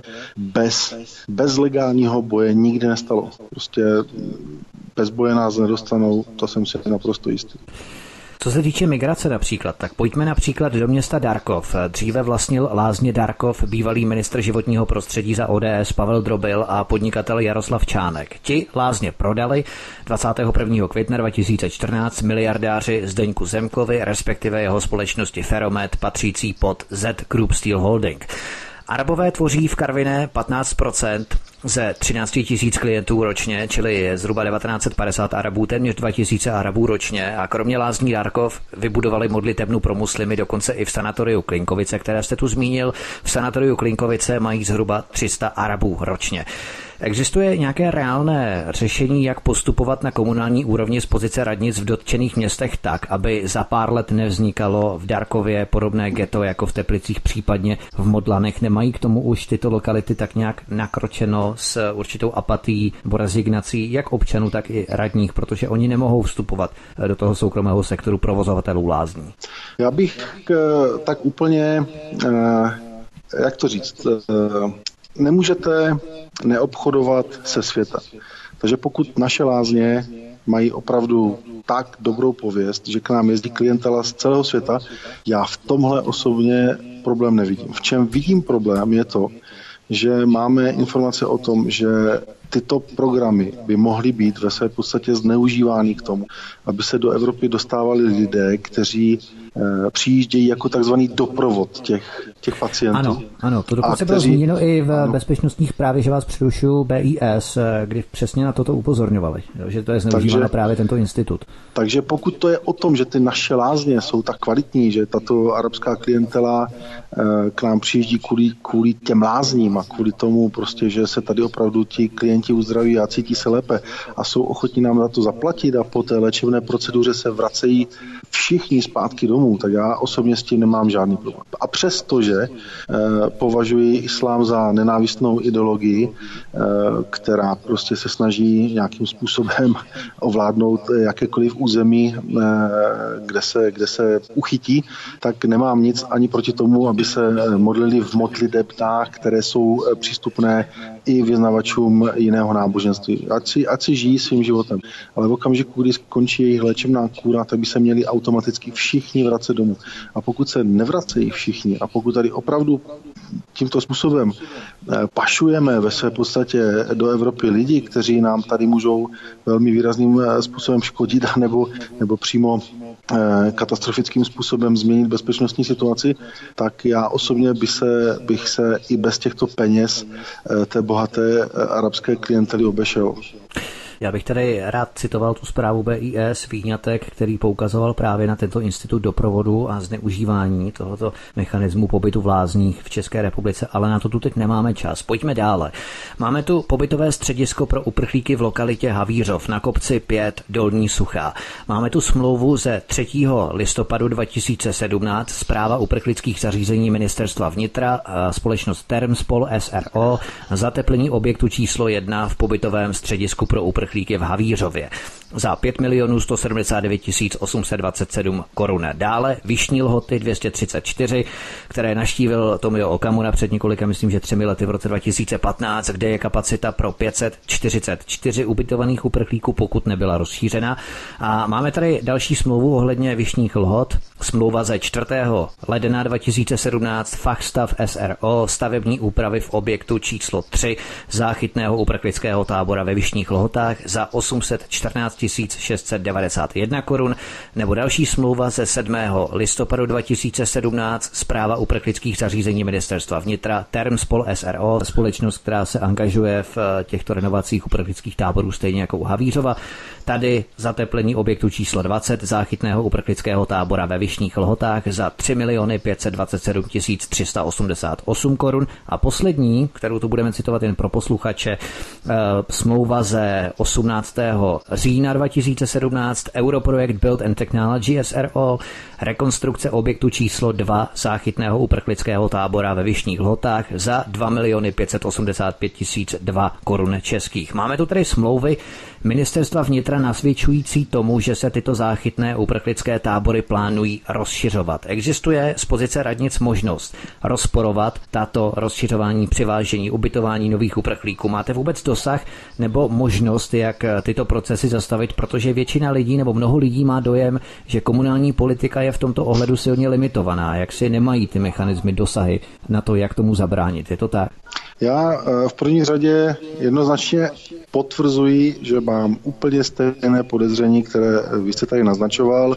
Ta činnost minulé vlády, protože to byla činnost minulé vlády ještě Sobotkovi, zcela jednoznačně naznačovala to, že k nám ta vlna těch imigrantů někdy má přijít. Znovu zopakuji tu 0,5 miliardu pro integraci až 6 000 nových imigrantů do konce roku 2018, takže to zcela jednoznačně tyto obavy jsem vždycky měl a dodnes je s vámi sdílím. Připomenu ještě, doufám, že ta čísla nebudu říkat úplně špatně. Připomínám ještě projekt, tuším, za 30 milionů korun, kdy ve Středočeském kraji má vzniknout 5 nových integračních středisek pro imigranty, což je teďka nová zpráva, jako stará zhruba 1,5 měsíce, maximálně 2 měsíce. Ano. Takže s Radkem Rozvoralem, přesně. Ano, takže jestli mi tady někdo vykládá, že stavíme za 30 milionů, tuším, nová integrační střediska pro 12 nějakých imigrantů, tak to si myslím, že jsme opravdu bohatá země, když můžeme prostě v průměru na jednoho imigranta utratit několik milionů korun, aby se nám tady úspěšně integroval. Není to prostě pravda, je to nějak jinak a to, jak to je ve své podstatě naším úkolem zjistit předtím, než se to stane, protože potom, až se to stane, už bude pochopitelně pozdě a můžu vám opět slíbit, že my uděláme všechno, co je v našich silách, aby tento projekt nevyšel stejně, jako nevyšel projekt z byty Rezi domů v Havířově, stejně jako nevyšel projekt s těmi 6 000 imigranty, který byl jednoznačně z mého úhlu pohledu zastaven kvůli tomu, že my jsme to zmedializovali, že my jsme to dostali mezi lidi, takže ty neziskovky dostali prostě takový tichý pokyn v té době, aby se do té soutěže nehlásili a řekli, že je to prostě pro ně málo peněz. Takže my uděláme opět všechno, co je v našich silách. Máte pravdu v tom, že komunální politik tady s tímhle zase až tak moc neudělá jakoby fakticky, ale oni jsou těmi prsty na tom tepu těch informací. Oni můžou informovat nás jako krajské zastupitele, nás jako poslance a my díky tomu, že jsme uspěli jak v těch krajských volbách, tak v parlamentních volbách a uspějeme teďka v těch komunálních a já doufám, že i v senátních volbách, tak my už budeme uchycení ve všech politických strukturách a dokážeme s těmi informacemi pracovat. My si je dokážeme efektivně předávat, dokážeme je vyhodnotit a dokážeme zasáhnout na té úrovni, která bude třeba k tomu, aby jsme nějakým způsobem efektivně zastavili to, co se nám nelíbí. A krásnou ukázkou je právě třeba akce Tomia Okamury v Havířově při předávání těch petic, protože přestože na to byla uvalena mediální cenzura tichem, přestože se nás tam sešlo zhruba 300 před místem konání toho zastupitelstva, přestože tam původně byla Česká televize, která prostě odjela. Přestože kdyby tam běhala nějaká polonahá Ukrajinka po náměstí a něco vykřikovala, tak se 100% dostane do hlavních zpráv, tak těch 300 občanů, kteří přišli fyzicky podpořit Tomia a těch 8 000 podpisů tu Českou televizi nezajímalo, přestože to opravdu utajili před těmi lidmi, tak ve finále prostě těch 21 by tu vyklidili, protože ten tlak byl takový, že už mu nedokázali jen tak odolávat. Takže ano, máte pravdu, že přímo ten komunální politik, i kdyby byl ve vedení města, tak jako teďka, když se budete bavit s Radkem, tak zjistíte zřejmě, že ti starostové těch měst s tím opravdu nic neudělají. Prostě to ministerstvo, tuším, že to je zase opět ministerstvo vnitra, jim tam ty integrační střediska postaví. Ano, postaví, ale pokud tam budeme ve vedení těch měst my, tak je nepostaví potichu, nepostaví je nenápadně, všichni o tom budou vědět a garantuju vám, že město, které se aktivně brání, tak takové město nebo obec má šanci uspět. Město, které je potichu a mlčí, tak to bude obětováno. Přesně tak. Stejně jako jsme to viděli například u Králíků, kde mělo být také vystavěno detenční zařízení nebo uprchlické zařízení v Orlických horách. Tak to je přesně příklad té iniciativy, kterou mohou vyvíjet občané z pozice jednotlivých občanů proto, aby se dokázali postavit některým politickým procesům, které jsou původně plánovány v daném městě a které lze potřebnou a velmi důraznou aktivitou znemožnit. Posloucháte letní speciál kampaně do komunálních voleb 2018. Naším hostem je poslanec Parlamentu České republiky za hnutí SPD, Svoboda a přímá demokracie Lubomír Volný, zastupující města a obce Moravskoslezského regionu. Po písničce budeme pokračovat dále v našich tématech. My se tak trošku věnujeme migraci, které jsme věnovali druhou část dnešního rozhovoru. Ono se to tak trošku zdá, že na to příliš akcentujeme, upředujeme na to pozornost, ale je fakt, že na severní Moravě je těchto uprchlických zařízení více a proto se tomu tématu i věnujeme, protože je to opravdu téma, které pálí lidi v tomto regionu více třeba než v sousedním Olomouckém kraji, což budeme řešit třeba s Pavlem Jelínkem a tak podobně. Takže zůstaňte s námi, zdraví vás Vítek od mikrofonu ze Svobodného vysílače. Po hudební pauze jedeme opět, máte nás tu zpátky, hezký večer. Posloucháte letní speciál kampaně do komunálních voleb 2018. Naším hostem je poslanec Parlamentu České republiky za hnutí SPD Svoboda a přímá demokracie Tomio Okamura, Lubomír Volný, zastupující města a obce Moravskoslezského regionu. A my postoupíme k dalšímu tématu. Jedním z témat, kterým chcete oslovit voliče ve městech a obcích daného kraje, je zavedení systému umožňujícího rychlé, efektivní a hlavně laciné provádění místních referend, o které projeví občané zájem. Například tramvaj v Ostravě Porubě, kterou jsme probrali v první části, prodloužení tramvajové linky, která je v podstatě zbytečná, slučování škol v Ostravě Polance například, anebo právě vznik integračních center, o kterých jsme se bavili před písničkou. Povězte nám o tom něco blíže. Občané nemohou už rozhodovat už nyní, pokud by referendum iniciovali, jak si z dola a vyvinuli patřičný tlak, třeba jako se to odehrávalo v Havířově. Je to možné? Je potřeba v tom ještě dále něco dělat? No, ta věc se má takto. Podle zákona o obecném referendu, nebo podle zákona o místním referendu, vy samozřejmě můžete vyvolat místní referendum, ale potřebujete tuším minimálně 10% oprávněných voličů a 30% účast. To není jednoduché zorganizovat právě z těch důvodů, o kterých jsme se už několikrát bavili. Za prvé, lidi už jsou tou politikou unavení, propadli skepsi, nic nemůžou změnit, mají svoje osobní problémy, ten život není jednoduchý. V Moravskoslezském kraji prostě trochu si tvrdit, že je ještě něco těžší než ve zbytku republiky, takže to není jednoduché zorganizovat. Tady jde o to, že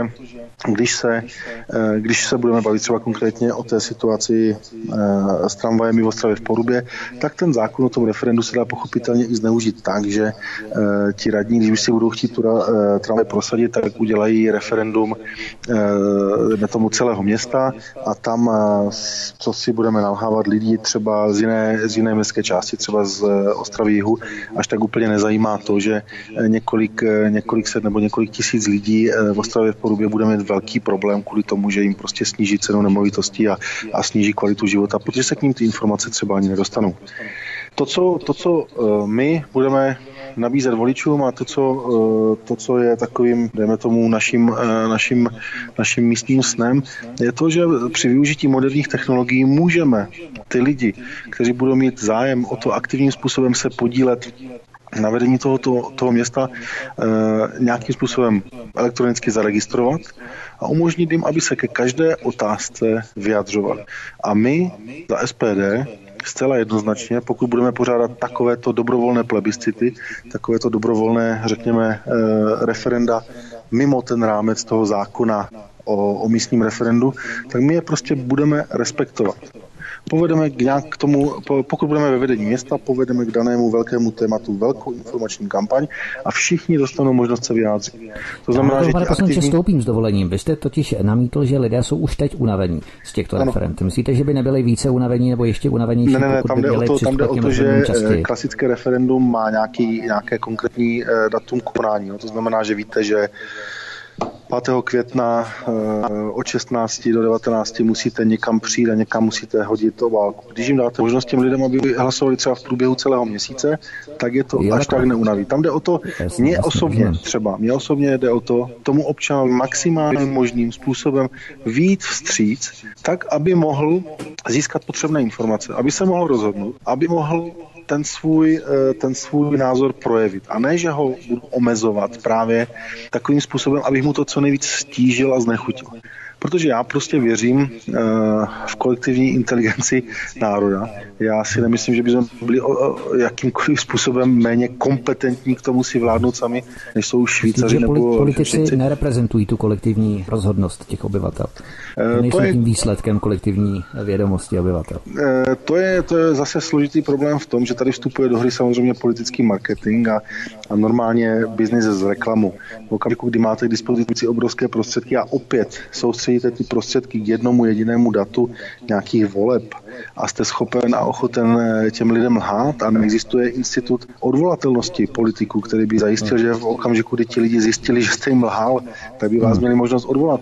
Tak pochopitelně že ti lidé můžou volit jinak, než ve skutečnosti by volit chtěli, protože mají k dispozici falešné informace, protože se rozhodují na základě nějakého marketingu a protože ti lidi normálně sprostě lžou a oni nemají možnost je ve své podstatě za ty lži potrestat.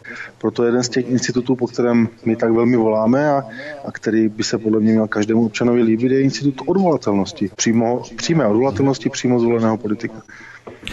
Můžeme zmínit třeba obec Těrlickou Havířova, kde by lidé chtěli třeba malá sportoviště pro volnočasové aktivity, lidé by si také přáli sportovní halu a tak podobně. V Havířově by třeba lidé zase chtěli výstavbu krytého akvaparku nebo revitalizaci místního lesoparku. Ve Frýdku-Místku zase vybudování kulturní zóny.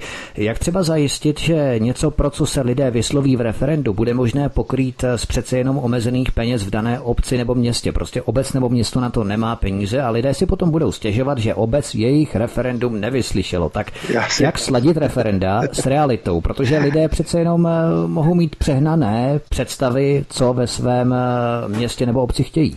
Já si myslím, že to je poměrně jednoduché, tak jako my třeba u toho zákona o celostátním referendu navrhujeme to, že tu otázku musí přezkoumat ústavní soud z hlediska její ústavnosti, tak aby prostě nedocházelo k takovým těm excesům, kterými nás tady straší, že lidé si v referendu odhlasují třeba zrušení daní a podobné věci, tak u toho obecního referenda je to poměrně jednoduché.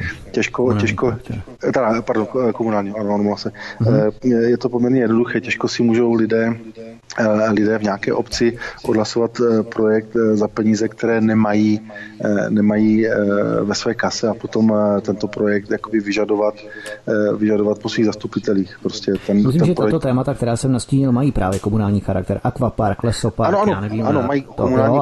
I na to nemusí být peníze třeba. V okamžiku té diskuze o tom, jakým způsobem by se třeba ta obec měla vyvíjet a který z těch projektů by se měl upřednostnit, tak občané si pochopitelně nemůžou objednat u svého zastupitelstva projekt, na který to zastupitelstvo nemá peníze. Takže ten projekt se prostě nezrealizuje. Tam je důležitá... Jak to ti občané mají vědět, že na to zastupitelstvo nemá peníze? A to je přesně ono.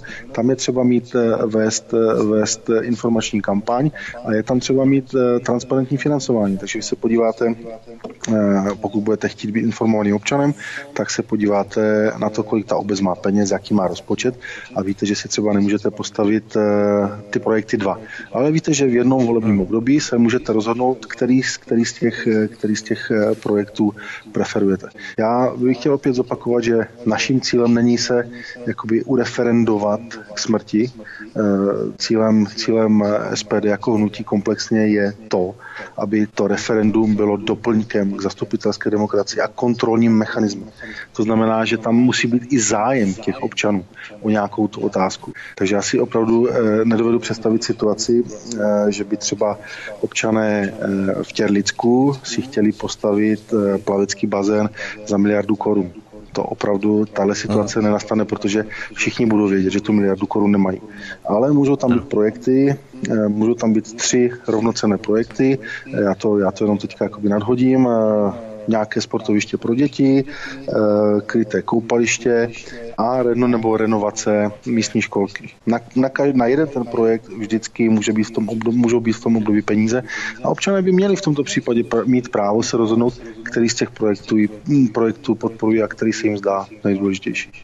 Třeba například v Bruntále chtějí lidé, aby se respektoval jejich názor ohledně vybudování nové průmyslové zóny, takže v podstatě budete vypisovat mini ankety, snažit se zapojit lidi do občanského života, aby se zajímali o dění kolem sebe a potom, aby se mohli právě správně rozhodnout o tom, co chtějí a co nechtějí. Je to víceméně to přesně tak. Ta věc se má třeba s tím Bruntálem, takže my víme, že ty lidi tady tahle problematika zajímá. Tahle problematika zrovna je to, co ti lidé v Bruntále chtějí řešit. A jak už jsme se bavili předtím ohledně současného fungování těch zastupitelstev, bohužel je to velmi, velmi často tak, že se tam vlastně střídají podobní lidé 25-20 let A ta informace se k občanovi, ta objektivní informace se k občanovi nemá šanci dostat, protože při jednání zastupitelstva pochopitelně, když se zvedne ruka 8-6, tak vy prostě nikdy žádným způsobem nemáte šanci zvrátit nějaké rozhodnutí a ty informace, které se k vám dostanou, budou vždycky korigovány ze strany těch, kteří budou chtít prostě nějaký ten projekt prosadit. Co se týká konkrétně toho Bruntálu, tak v případě, že tam bude nějaký návrh na vybudování průmyslové zóny, která měla souviset s chovem ryb, co já si takhle vybavuji, tak tam byly velké obavy o ekologii a velké obavy o řekněme, zápach, který by vycházel z té farmy prostě v procesu chovu těch ryb. A to je opět další věc, kde by bylo úkolem toho zastupitelstva ty lidi objektivně a pravdivě informovat o výhodách a nevýhodách takového zařízení. Ty výhody jsou jasné, prostě přijde tam práce, pozvedne se ekonomická úroveň regionu, bude tam nižší nezaměstnanost. Nevýhody můžou být ekologická zátěž a zátěž prostě snižující kvalitu života lidí v okolí té chovné průmyslové zóny. A já si myslím, že dotčení občané by prostě měli mít právo o tom přímo rozhodnout, pokud o to projeví zájem. Pojďme na další téma. Omezení politických neziskovek na komunální úrovni je jedno z témat, které považuje hnutí SPD za stěžejní vzhledem k situaci, která v obcích a městech Moravskoslezského kraje a nejenom tohoto kraje panuje. Jak je možné, pane poslanče, omezit politické neziskovky na úrovni komunálu? Existují proto nějaké, řekněme, reálné mechanismy, kterými mohou radní skutečně natvrdo operovat a určit, co neziskové organizace mohou a co už nemohou provádět na úrovni, která spadá pod jejich kompetenci, to znamená město nebo obec? Tady tak pochopitelně jedna z věcí, které potřebují ty politické neziskovky ke své činnosti, jsou finance. V okamžiku, kdy nějaká neziskovka s politickým programem bude žádat o finance z obecního rozpočtu, tak je vždycky tady možnost prostě tu neziskovku s politickým programem nepodpořit. A já zodpovědně mohu říct, že pokud by k takové situaci došlo, tak my prostě tyto neziskovky s politickým programem podporovat nebudeme. To je jeden bod. A druhý bod je ten... Ještě než se k tomu dostaneme, pardon, že vás přerušuju, ale jsou třeba nějaké radnice na Severní Moravě, které jsou velmi výrazně vstřícné nebo tolerantní k prosazování a podpoře těchto neziskovek? Mohl byste jmenovat třeba nějaké? Úplně přesně je jmenovat nemůžu, protože já nejsem schopen nastudovat rozpočty všech moravskoslezských obcí, ve kterých se schvalují tyhle peníze. Nechtěl bych nikoho nespravedlivě nějakým způsobem osočit, takže v tomto případě si dovolím nebýt konkrétní. Nicméně to, o co tady jde, je ten náš přístup a my to prostě podporovat nebudeme finančně.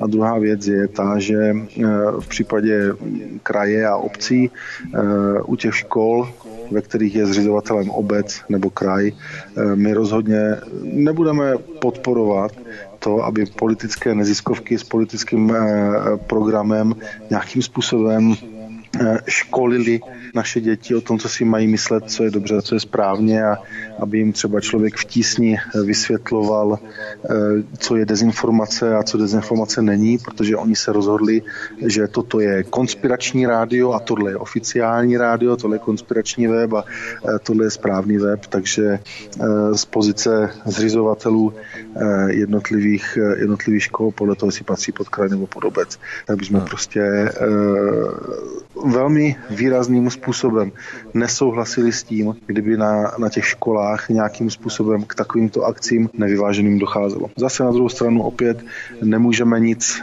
zastavovat, nemůžeme nikomu přímo něco přikazovat nebo zakazovat v tomto směru, ale budeme o tom velmi, velmi jednoznačně informovat veřejnost tak, aby o tom věděla. Ono se skutečně nebo v podstatě jedná o komunální úroveň, nicméně co se týče financování, tyto neziskovky mohou a také jsou financovány větší měrou buď z krajské anebo centrální úrovně, nebo si schánějí prostředky sami, například Evropský strukturální fond, norské fondy a tak podobně.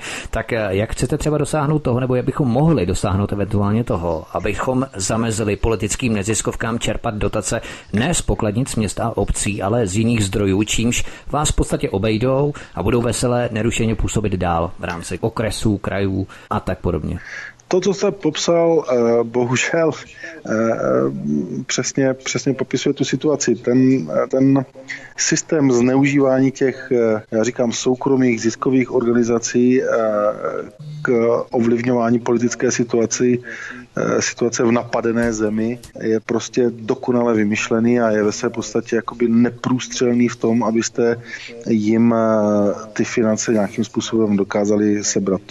To si řekněme, že ty karty jsou rozdané tak, že pokud se nedostanete z 51% do vedení kraje nebo republiky, anebo s někým velice rozumným neuděláte koalici a nebudete mít těch 51%, tak to jejich financování prostě jen tak neomezíte. A už vůbec neomezíte to financování ze zahraničí. Nicméně, protože to je problém celosvětový, protože to je problém... V Severní Koreji ho asi tak příliš nemají. Nemají to v Severní Koreji, ale v Americe mají zákon o zahraničních agentech. Ano. V Ruské federaci mají zákon o zahraničních agentech. V Maďarsku teďka přijali, řekněme, Lex Soros. Dá se proti tomu vystupovat, ale za mě osobně nejdůležitější zbraní pro nás tady v tomto je veřejné a transparentní informování o tom, co se děje, kdo ty neziskovky jsou, jaký mají program, jak se chovají na našich školách, tak, aby lidé věděli, kdo vlastně pracuje s jejich dětma a co jim v té škole vykládají a o čem se je snaží přesvědčit, že je ta jedna jediná správná pravda a všechno ostatní je prostě lež a nenávist. A tomu všemu právě my se na Svobodném vysílači velmi intenzivně věnujeme, vypracováváme různé analýzy, které mapují činnost a aktivity těchto neziskových organizací. Různě to střídíme do skupin a tak podobně, informujeme o jménech, faktech, smlouvách, datech a hlavně číslech a tak dále.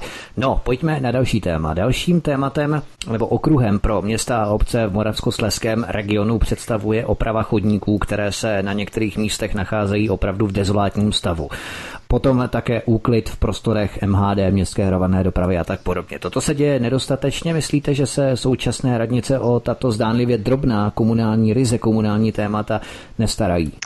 Myslím si, že to je individuální. Je třeba říct, že v některých městech anebo městských částích to je problém a v některých městech a městských částích to zase až takový problém není. Neřekl bych, že celá situace v Moravskoslezském kraji je nějakým způsobem tragická a že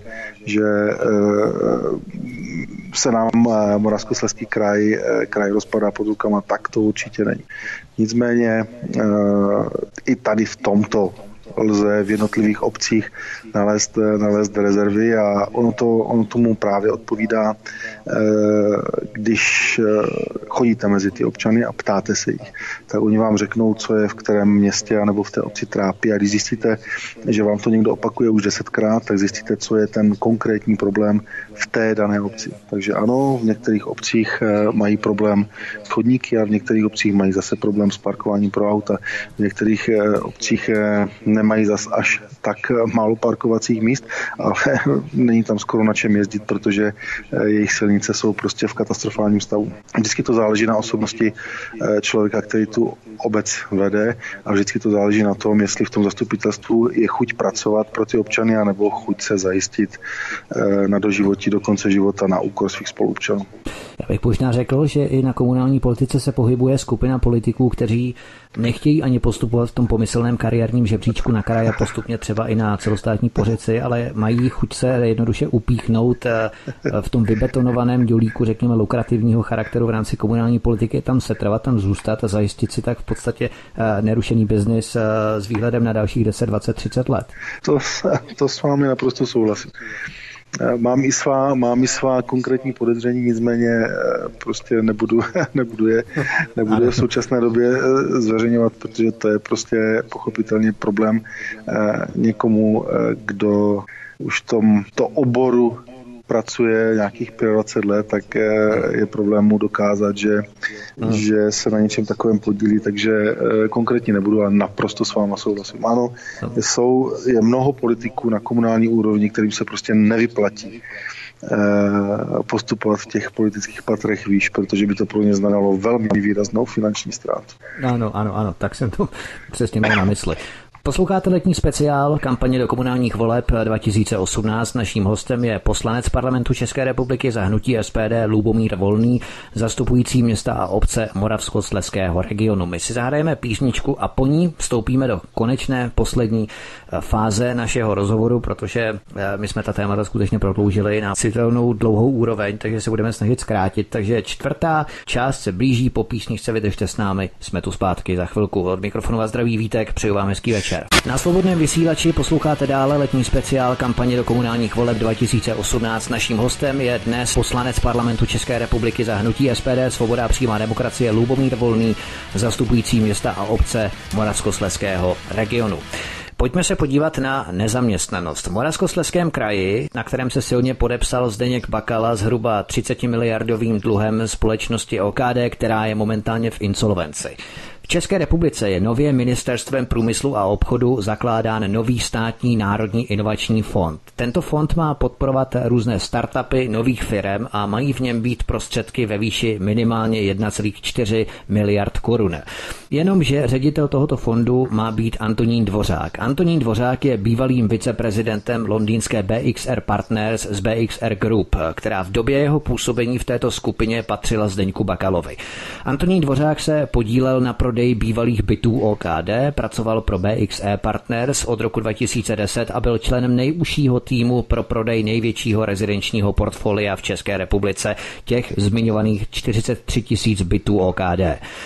Zdeněk Bakala a bývalé byty OKD prodal realitnímu investorovi Roundhill Capital. Pro Roundhill Capital přitom ale pracuje další člověk, Stanislav Kubáček. A Stanislav Kubáček donedávna byl manažerem a viceprezidentem londýnské pobočky Bakalovy BXR. Vida, jak to má hezky ošéfované na všech frontách. Vy jste mimo jiné členem vyšetřovací komise OKD. Nezdá se vám, pane poslanče, že vliv Zdeňka Bakaly navzdory jeho rukopisu na severní Moravě v oblasti uzavřených šachet, dolů, vyhozených horníků na dlažbu, takže jeho vliv ve státní správě jaksi znovu nepochopitelně roste? Jak si to vysvětlujete? Čím je to způsobené? Nejdřív mi dovolte, pane redaktore, smeknout pomyslný klobouk nad vaší investigativní činností, protože musím vám říct, že teď touto analýzou jste mě opravdu ohromil.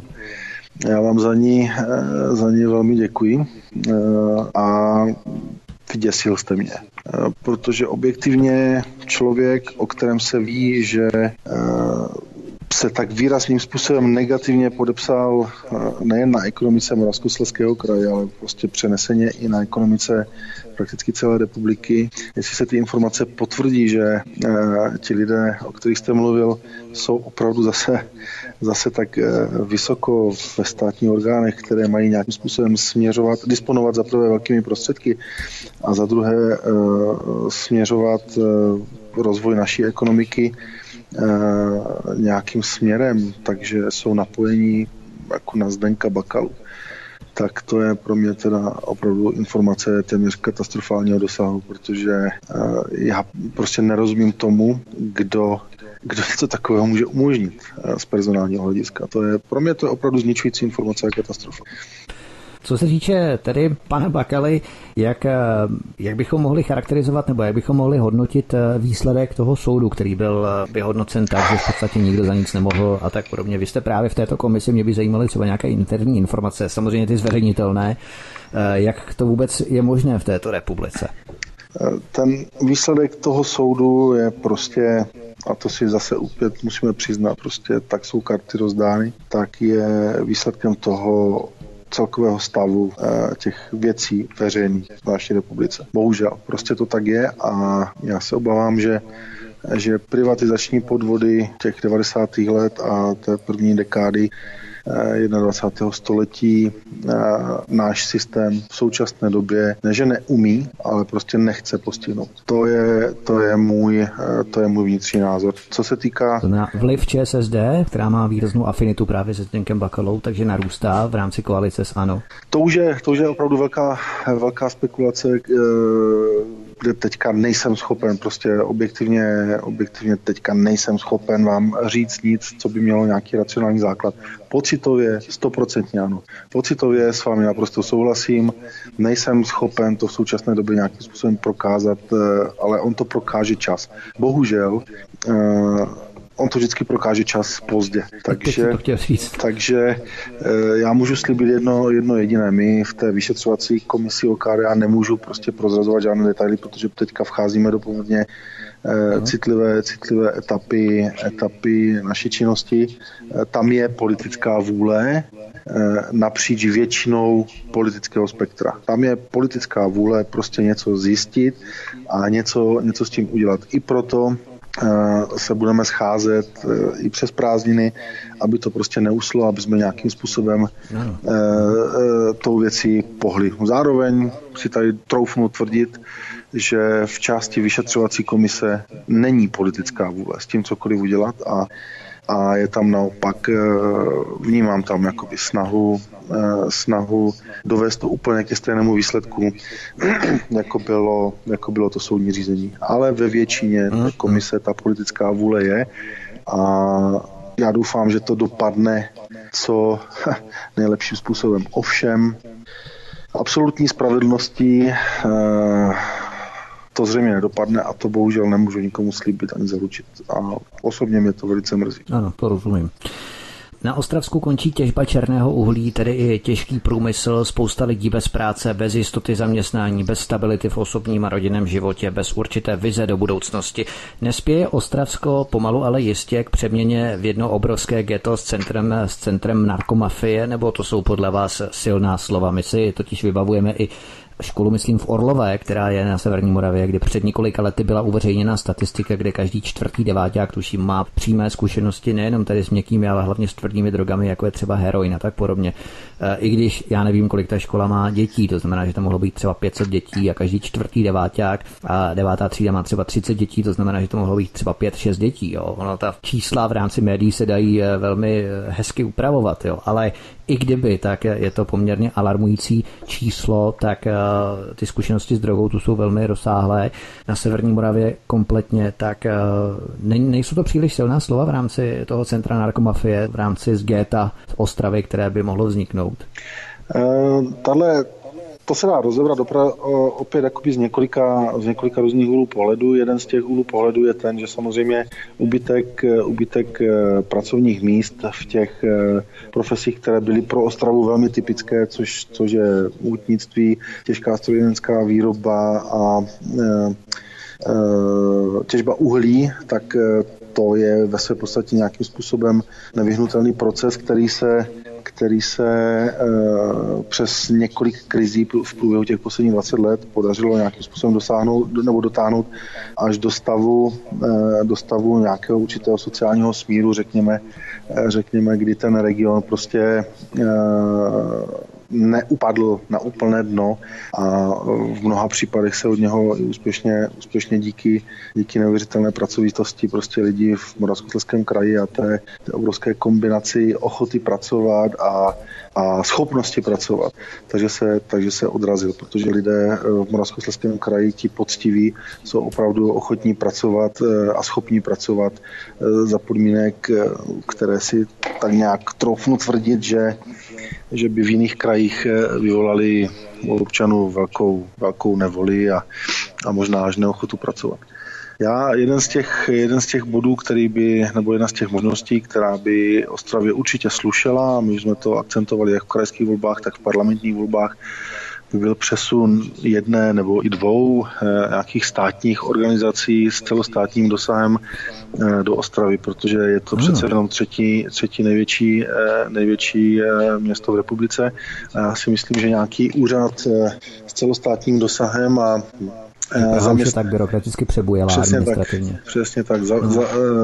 A zaměstnávající tisíce kvalifikovaných lidí, kteří by měli nadprůměrné platy, by tomu regionu nejen slušel, ale bylo by i férové ho tam umístit. To, že by to znamenalo nějaké technické problémy, pro mě opět jako pro poslance z Moravskoslezského kraje nehraje ve své podstatě vůbec žádnou roli, protože pokud lidé mají vysoce kvalifikovanou, dobře placenou práci, tak prostě ve jménu vyššího principu by měli být ochotní obětovat nějaké své pohodlí prostě a mezi tou Prahou a Ostravou cestovat. A také vzhledem k rozvoji těch informačních technologií dnes už není třeba prostě kvůli každému jednání někam cestovat. Takže to si myslím, že je věc, která by chtěla jako nějakým způsobem dořešit. Ku příkladu Brno, jestli se nepletu, tak má úřad ombudsmana, jo, nějaký podobný úřad by prostě tomu Moravskoslezskému kraji, zřejmě Ostravě určitě slušel.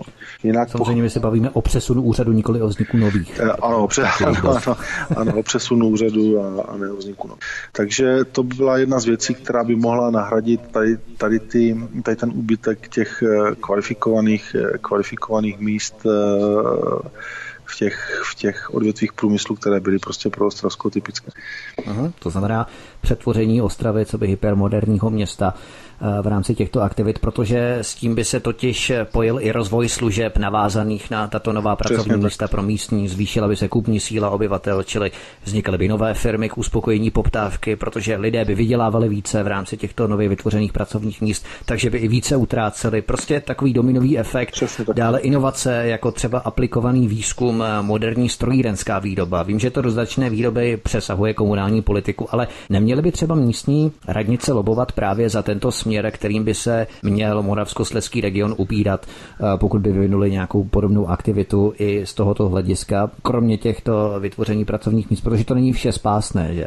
Tak pochopitelně rozvoj průmyslových zón a orientace na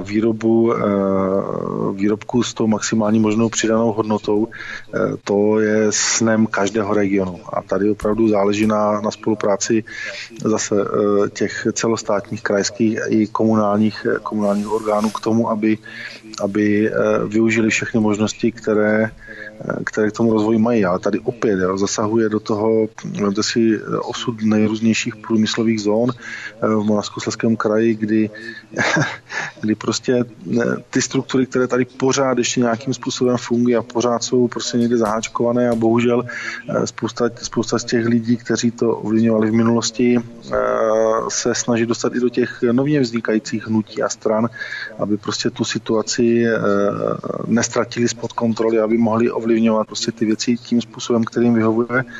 Takže máme tady prostě případy, kdy ty věci mohly dopadnout a nedopadly tak, jak dopadnout měly.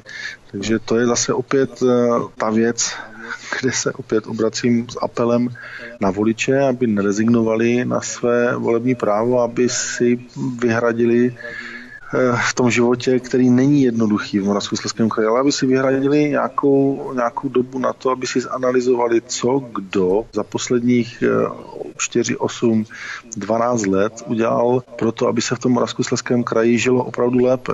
A co kdo udělal a mělo to za následek to, že se v tom kraji zas až tak dobře v některých oblastech života nežije a potom, aby na základě kvalifikovaného rozhodnutí šli volit.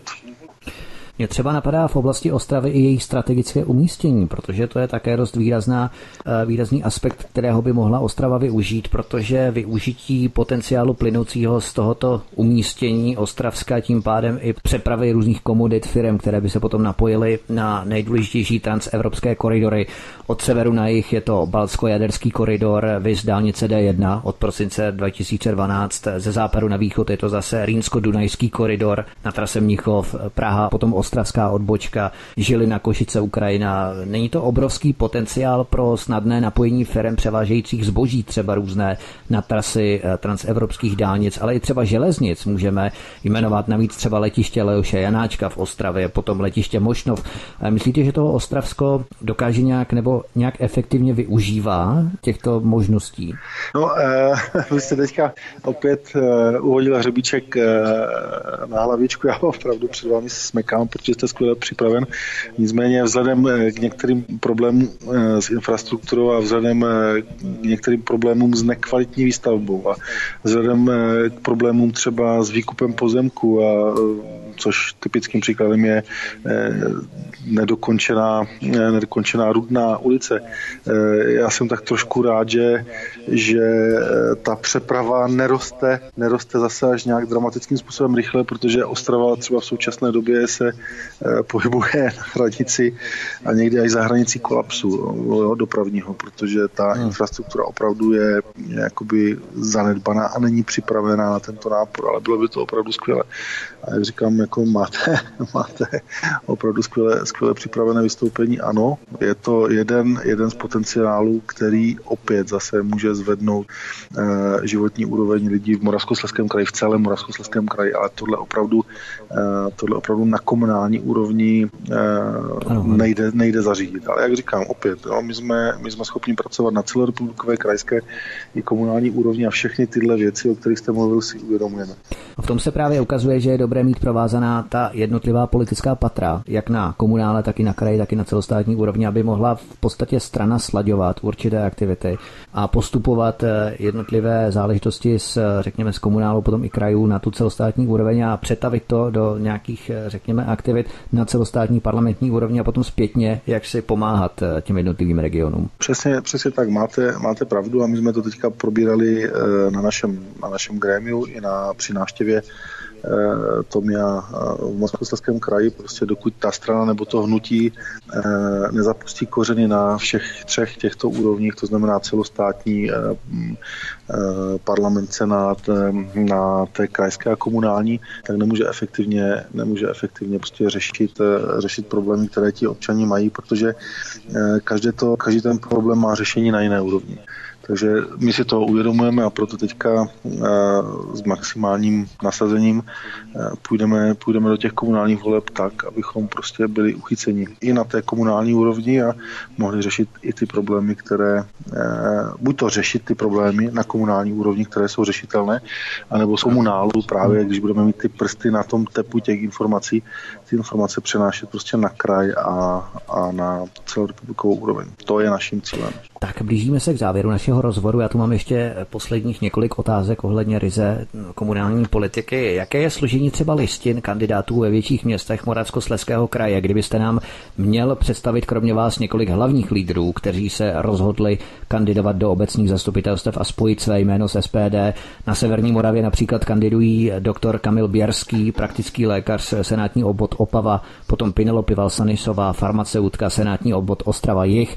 O tom jsme se bavili, anebo doktor Bohdan Kufa, vedoucí lékař Lázní Darkov, senátní obvod Karviná, o těch jsme se také bavili. Jsou ještě nějací další, o kterých už víte, kteří kandidují za SPD na severní Moravě, třeba v Ostravě a v dalších regionech?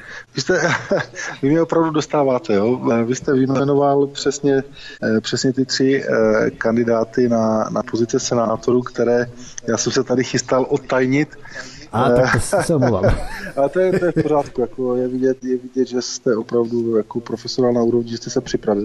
Co se týká jednotlivých kandidátek na komunální úrovni, tak to opravdu ještě komentovat nebudu, protože musí proběhnout, řekněme, primárky na té okresní úrovni, tak abychom si stanovili finální pořadí těch kandidátek, ale už teď můžu odpovědně prohlásit, že prostě za nás budou kandidovat lidé všech možných profesí. Když řeknete barev i. Prosím. Samozřejmě všech možných barev duší, protože my jsme hnutí, které se nebojí rozmanitosti. My jsme hnutí, které si nenechá rozmanitost nepřirozenou akorát vnucovat. takže my s tímhle nemáme vůbec žádný problém. Ale budou za nás kandidovat otcové od rodin, maminky, seniori, studenti. Budou za nás kandidovat lidé, kteří se živí poctivou prací, ať už jako živnostníci nebo zaměstnanci, úředníci, vysokoškoláci, jak už jste říkal, lékaři. Všichni tito lidé za nás kandidovat budou a jakmile budou ty kandidátky definitivně schválené, odsouhlašené v tom demokratickém procesu, který u nás probíhá, tak je zveřejníme a s radostí budeme naše kandidáty prezentovat. Já vím, že předseda hnutí SPD Tomio Okamura navštívil Severní Moravu právě o víkendu 16. 17. června, na což jste poukazoval. Jak to probíhalo? Můžeme to považovat i za jakýsi startovní výstřel komunálních voleb na Severní Moravě? Tak určitě se to tak pojmout dá. Probíhalo to z mého úhlu pohledu naprosto fantasticky. Jak už jsem říkal, mě prošlo rukama snad 1000 mobilních telefonů, kdy lidé prostě zastavovali Tomia, chtěli se s ním fotit, chtěli se s ním podat ruku, chtěli si s ním popovídat. Přišli za náma i lidé, kteří otevřeně řekli, že nesouhlasí s jeho politikou, že se jim nelíbí, co říká, ale že ho respektují jako osobnost, která dokázala vybudovat úspěšné politické hnutí, takže jsme měli několik velice, velice zajímavých debat i s lidmi, kteří třeba s námi nesouhlasili, ale byly to debaty na úrovni, protože umění nesouhlasit je taky jedno z velkých umění a spousta lidí v průběhu toho víkendu toto umění nesouhlasit na úrovni projevila a bylo to fajn, nebyl s tím vůbec žádný problém, nicméně podpora přímo pro nás. To umění také rád s vámi projevil, že nemám v čem, obávám se, bohužel. No prozatím ne, nicméně tak umění souhlasit je taky příjemné. Yes. Ale ta podpora byla veliká, byla masivní a my prostě opravdu máme v Moravskoslezském kraji aktivní tým, který pracuje v ulicích našich měst a já si myslím, že to je jeden ze stavebních kamenů našeho úspěchu, kdy my jsme prostě měli nejlepší výsledek, co se týká počtu zastupitelů jak v krajských volbách a nejlepší výsledek, co se týká procentuálního výsledku i v parlamentních volbách. My jsme byli tuším 13,84% a teďka některé průzkumy nám dávají 15 a 16% v některých městech a je to podle mě hodně způsobeno tím, co dělá Tomio Okamura sám ve velkém, to znamená, že chodí mezi lidi, povídá si s nimi a oni vidí, že to není žádný politik ze skleníku v Praze, ale hlavně, že to není žádný prostě, tak jak oni nás nálepkují všemi těmi odpornými nálepkami, které sami ani nechtějí opakovat, ale že to normální člověk, který s vámi normálně popovídá a podá si s vámi ruku, ať už máte jakýkoliv politický názor, nebo ať už jste příslušníkem jakékoliv skupiny, prostě podá si s vámi ruku, bude se s vámi bavit, bude se ochoten s vámi zastavit a vyměnit pár slov. Není to žádný fanatik, tak jak se to snaží prezentovat naše média, tak to, co dělá Tomio Okamura sám ve velkém, tak děláme my v mnoha lidech v ulicích našich měst, v našich petičních stánků, jakoby v malém. No. Tam stojí právě ti naši lidé, naši členové, naši otcové od rodin, maminky, babičky, dědečkové, prostě studenti, naši členové, lidé, kteří nás podporují a opět ti lidé, kteří prochází okolo těch našich stánků, podepisují naše petice a nebo s námi komunikují, tak vidí, že my jsme úplně normální lidé, kteří jenom chtějí tuto zemi změnit nějakým směrem, ale tím směrem ji chceme změnit svobodně a demokraticky a protože to ti lidé vidí na těch ulicích, tak se nám daří aspoň v tom Moravskoslezském kraji velice úspěšně prorážet za prvé tu cenzuru tichem a za druhé tu cenzuru lží a fejky a různými hoaxy o našem hnutí.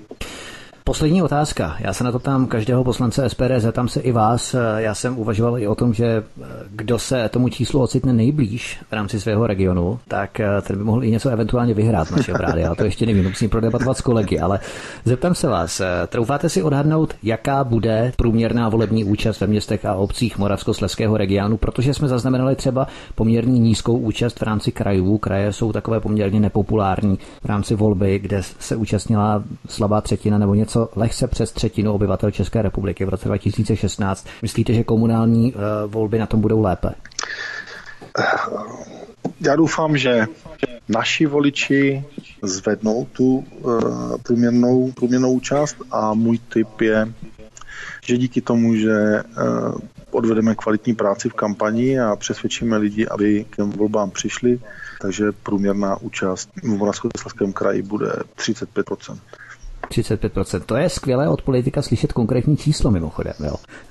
No, tak vy jste byl skvěle připravený, tak já jsem si prostě typl odvážně. Dobře, já si myslím, že taková tolerance 5% tady určitě bude spíše nahoru tedy než dolů.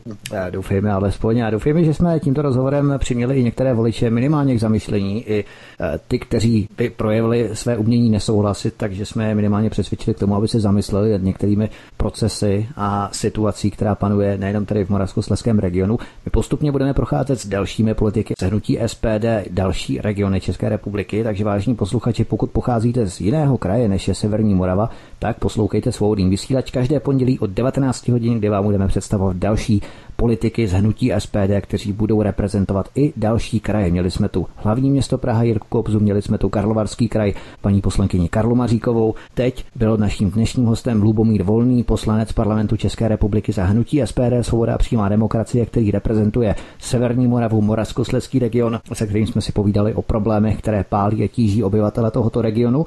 No a příští pondělí poslouchejte dále, protože tu budeme mít dalšího poslance z hnutí SPD, který bude reprezentovat další jeden region z České republiky.